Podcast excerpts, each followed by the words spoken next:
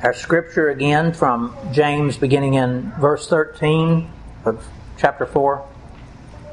Come now, you who say, Today or tomorrow we will go into such and such a town and spend a year there and trade and make a profit. Yet you do not know what tomorrow will bring. What is your life? For you are a mist that appears for a little while and then vanishes. Instead, you ought to say, If the Lord wills we will live and do this or that. As it is, you boast in your arrogance. All such boasting is evil. So whoever knows the right thing to do and fails to do it, for him it is sin. In the days before personal computers and smartphones, I used to use a reminder system called Daytimer. And in there, I kept notes of my plans and all my reminders of tasks and appointments. And that system was so helpful as a guide to keep me on course in my daily rush of work. But sadly, sadly, as I think back on those days, I really can't remember having a regular habit of thinking, if the Lord wills, I'll do all these things that I have written here in my planner. Which brings me to the question that's prompted by the words in this text. By that behavior that I demonstrated in not turning to the Lord and saying, Is it your will that I would do these things? Was I demonstrating a kind of arrogance within my soul? I didn't think much about it then, but I do now. And so I ask, do you, do I, have arrogance lurking within our personality? Do you have arrogance lurking there within your personality and perhaps you don't even know it? Now, that question might at first seem a bit harsh to you because in most of our minds, arrogance is one of those more offensive attributes that a person might have in their character. And it often is. But the question still needs to be asked by each of us Am I, are you arrogant? Do I have arrogance quietly living within my soul? What is arrogance? The Lord has spoken about it here. What is arrogance? The stereotypical forms of arrogance are usually easy to recognize. A person's behavior reveals it. They're prideful, often very outspoken, opinionated, self centered, conceited, egotistical, boastful. I got all those words, by the way, from the dictionary. So that's what arrogance means. But arrogance is also a very clever form of sin. Remember now in Genesis chapter 3, God said to Cain, Cain, don't you know that sin desires to have control over you, sin is very clever. Sin is not just something that we trip over, that we break a law of God by accidentally tripping over it. What God was saying to Cain was that sin is a predator that comes looking for you and me. And that's so with arrogance. A very clever form of sin. It doesn't always present itself in one of these more open and obvious behaviors. It has subtlety to it at times, almost imperceptible. And that's especially so within the heart and the character of a genuine believer. It can manifest itself in a quiet and unoffensive way, such that you and I might never recognize its presence within us. And that's the kind of arrogance that I want us to talk about here today in this message. Because recall that this whole book of James has been given to fellow believers. So he wrote these words to believers, people who really don't want to be arrogant. Here in these words, God is giving a warning to us as believers. He's saying, Yes, for those of us who do earnestly believe in God, who do earnestly desire to be good Christians, can not only stumble into, but can actually live out most of the days of their life bound up within subtle forms of arrogant behavior. And may I warn you and me that we are not usually the best sources to ask this question of Am I arrogant? I need not ask myself, Am I arrogant? Because I will probably not be truthful with myself. We are not truthful with ourselves most of the time when there's a criticism involved. We like to make excuses, and we'll find an excuse for our behavior. But listen, if you and I are to be serious enough about seeking to know the truth about ourselves, the very best source, the very best person to go to is God Himself. In Psalm 139, we're told that God really does know you and me. In Psalm 139, He gives us this prayer that we can ask. But first, listen this is Psalm 139, verse 1. O Lord, you have searched me and known me. You know when I sit down, when I rise up. You discern my thoughts from afar. You search out my path and my lying down and are acquainted with all my ways. Listen, even before a word is on my tongue, behold, O Lord, you know it altogether. God knows exactly what you're thinking right now. He knows exactly what I'm thinking. And so the prayer, right at the end of that chapter, verse 23, the prayer is Search me, O God, and know my heart. Try me and know my thoughts, and see if there be any grievous way in me, and lead me in the way everlasting.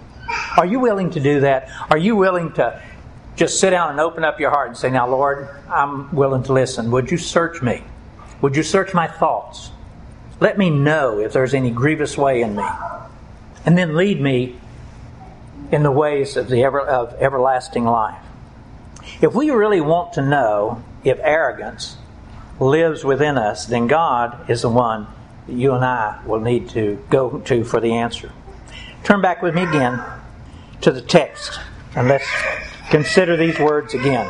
Verse 13. Come now, you who say, Today or tomorrow we'll go into such and such a town and spend a year there and trade and make a profit. Yet you do not know what tomorrow will bring. What is your life? For you are a mist that appears for a little time and then vanishes.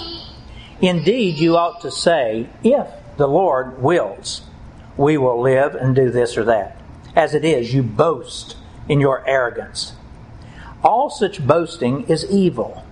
So, whoever knows the right thing to do and fails to do it, for him it is sin.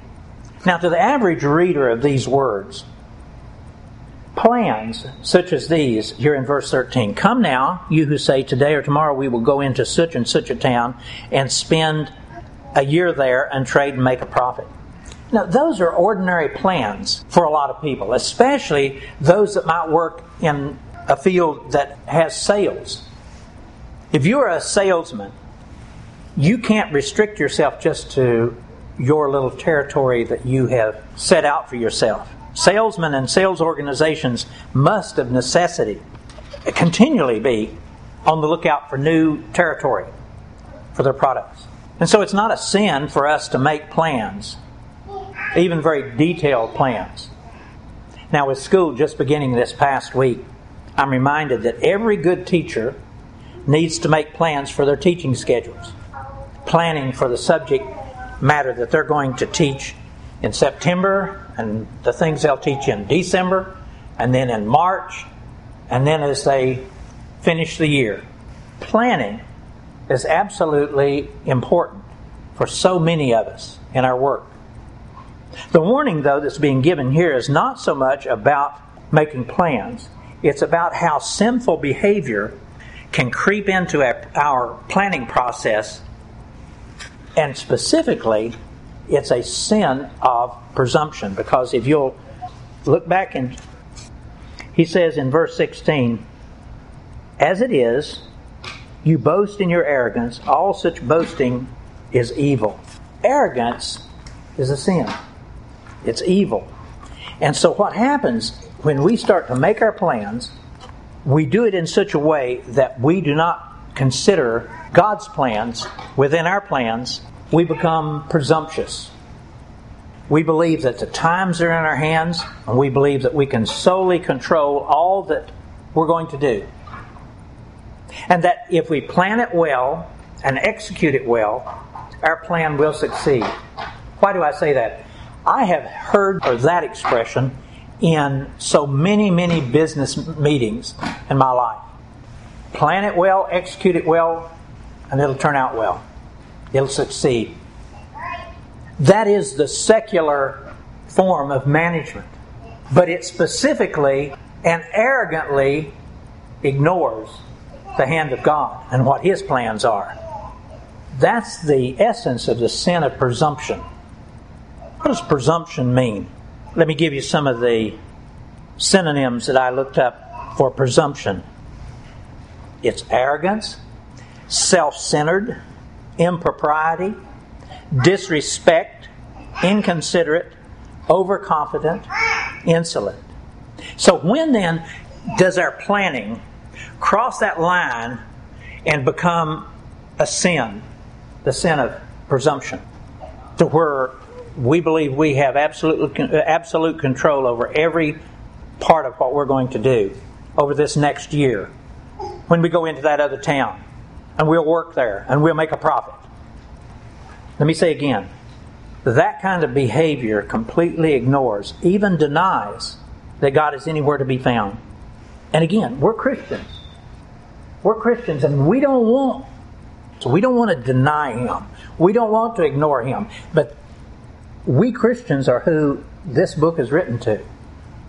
And so God is talking to us. And so, can you and I, are you and I living in such a condition every day and the way that we think and the way that we operate where we completely ignore and even deny that God is anywhere to be found? That He truly is sovereign? That He has plans and desires for the days and the activities and the behaviors of our life? Do you believe that God has a plan for what you're supposed to be doing today? Did you even think about that when you got up this morning? That God has a plan for where I ought to be today. Thankfully, Sunday has this in it, our church time. But what are you going to be doing for the rest of the day? Is it your plans? Your plans alone? Or did you stop long enough and say, Lord, what would you have me to be doing today? Because God has plans and desires for the activities and behaviors of your day. That's what he's talking about here in this portion of Scripture. And so, the very moment that you and I begin to say, well, today or tomorrow I'll go into such and such a town and I'll spend a year there and I'll trade and make a profit, you're starting to step across the line. Now, more appropriate to you and me. Did we wake up this morning or last week or whenever and said, you know, I think I need a new car. I, I think I'm going to get me a new car. Or I think I'm going to move to Jackson because I hear there's work down there. I can go down there and get a job. You and I do that kind of thinking all the time. Us men have a habit of doing that when it comes to pickup trucks. We can buy a pickup truck without asking the Lord, and we do most of the time. And that's why we have that high payment, and we have to go out or our wives have to go out and get a job to pay for it. If our heart and our mind has not first brought God and His plan into our consideration of that thing that we're going to do, we have probably crossed that line from good planning into the sin of presumption and arrogance. And we are denying, by our behavior, we are denying the sovereignty of God. We're saying, no, you don't have charge over my life. I have charge over my life. I want that truck. I want that job. It pays more. I can get another dollar an hour over there. I want to go there. Reminds me of all of these things that we're talking about, reminds me of in Luke 12 of this presumptuous farmer. Listen to this. Luke 12, verse 16 The land of a rich man produced plentifully. He thought to himself, What shall I do? For I have nowhere to store my crops. And he said, I'll do this. I will tear down my barns and I'll build larger ones, and there I will store all my grain and my goods. I will say to my soul, Soul, you have ample goods laid up for many years. Now relax, eat, drink, and be merry. But God said to him, Fool, this night your soul is required of you, and the things you have prepared, whose will they be? In Mark 8, it reminds us there in verse 36, it says, What does it profit a man or a woman to gain the whole world and yet forfeit their soul? God is telling you and me to stop here with these words. Consider this very subtle form of arrogance where we don't intentionally factor out the Lord from our day, but we do it. Look back here in verse, verses 13 and 14. Come now, you who say, Today and tomorrow, we will go into such and such a town and spend a year there, trade and make a profit. Yet you do not know what tomorrow will bring. What is your life? You are a mist that appears for a little time and then vanishes. Now, God can't be any more clear with these two verses. He set them both in opposition to each other, verses 13 and 14. And He has said to us, We don't really know what tomorrow is going to bring all these plans. What do you plan to do Monday? He says, Our life is like a mist, a vapor. We might think, and, and we live this way, as if we think that we can just catch life in our hands and control it. And this comparison that he has made here to our life being a mist, it's an excellent comparison. The next time that you walk out into a cool morning and you blow out your breath and you see this mist there, try to grab some of it. See how long you can hang on to it. See how much control you've got over it. That's what God is saying to us here. His words are clear. Our life is like that mist and all the things within it. And even our length of days, our length of days, however many they are on this earth, they are just like a mist as compared especially to the eternity where God is because that's where God lives in eternity. He's exhorting you and me to join with Him and always have this eternity in view. He says in Psalm 90 to us, He says, The length of our days is 70 years or 80, He says, if you have strength. Yet their span is but trouble and sorrow, for they quickly pass and we fly away. God wants you and me to be crying out to Him, saying, Teach me, teach me, O Lord, to number my days aright. This is Psalm 90, verse 12. Teach me to number my days aright that I may gain a heart of wisdom. He wants you and me to remember that at that moment when we breathe our last here on this earth, he says in verse 14 of Ecclesiastes 12, He will bring every act into judgment, everything which is hidden, whether it be good or evil. Hebrews 9:27 says that there is a time appointed for you to die, for me to die. You and I will not die one moment sooner or one moment later than that appointed time. But then, the moment after that, he says, comes the judgment. I mentioned a moment ago our subtle form of arrogance causes us to make excuses. We'll say, well, I don't really mean to be unspiritual when I say I'm just I'm going to go do this or that. I'm going to buy my new car, my new truck. I'm going to move here or there. I'm just trying to be practical. I'm just trying to make sense out of my day. I want to remind us of something that I've said so often, and I want to keep saying it. Everything, everything, everything that you and I think and say and do is always spiritual. You cannot separate it out. And while we may not be intentionally trying to deny God when we make our plans and say the things that we say.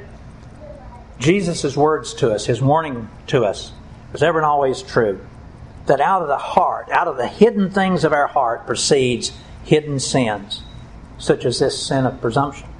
And again, perhaps you and I really are not intentionally trying to leave the Lord out. But you and I have to understand that by our presumptuous words and behaviors, we might as well be intentional. If we live every moment, listen now, if we live every moment by our wits and abilities, and we're doing the same thing as those over there who intentionally declare that they're going to be the master of their destiny. They're going to decide what they're going to do. If we look and act, behave like them, are we not one of them? We are no different than them. We may say, but I'm Christian. Huh. Sin is sin. And it's wrong. If I do that, I'm no different than them, even the worst of unbelievers. Scripture says that, by the way. You and I need to begin to make a change in our behavior, in the way that we think, in the way that we verbalize what we want to do. And no, we can't really change ourselves by our own power. But listen, the Holy Spirit can do things that you and I can't do. If we truly have given our hearts to Christ, we have the Holy Spirit in us, and He can start to make changes in our behavior and the way that we think. And simply put, if you and I can develop those bad habits of just almost ignoring and denying even that God is involved, then with the help of the Holy Spirit, we can begin to change and develop habits of, as Jesus said, tarrying with Him for a while, praying with Him, asking His counsel, listening for His still small voice. And then, folks, listen, life will begin to have far different, far different, far better results. The Holy Spirit, listen, the Holy Spirit can save you and me a lot of time and heartache. If we will simply pause in the rush of the day and ask Him if it is His will that I should go to that town and spend this time and make a profit. Think about that. Think about that. Perhaps there is no profit to be had in that town. And He'll save you the trip.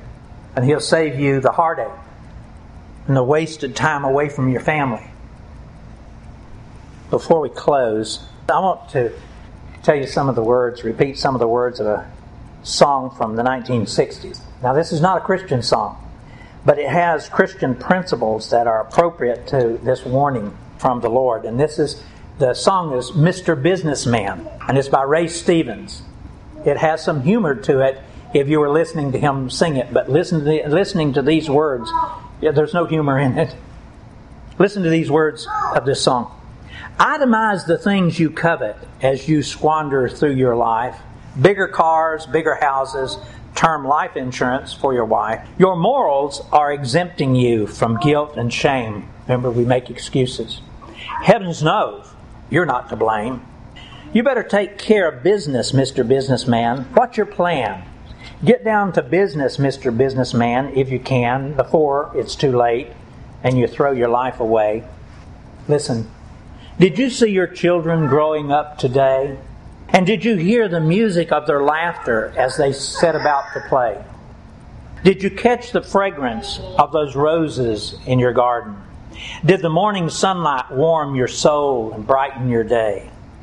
Do you qualify to be alive?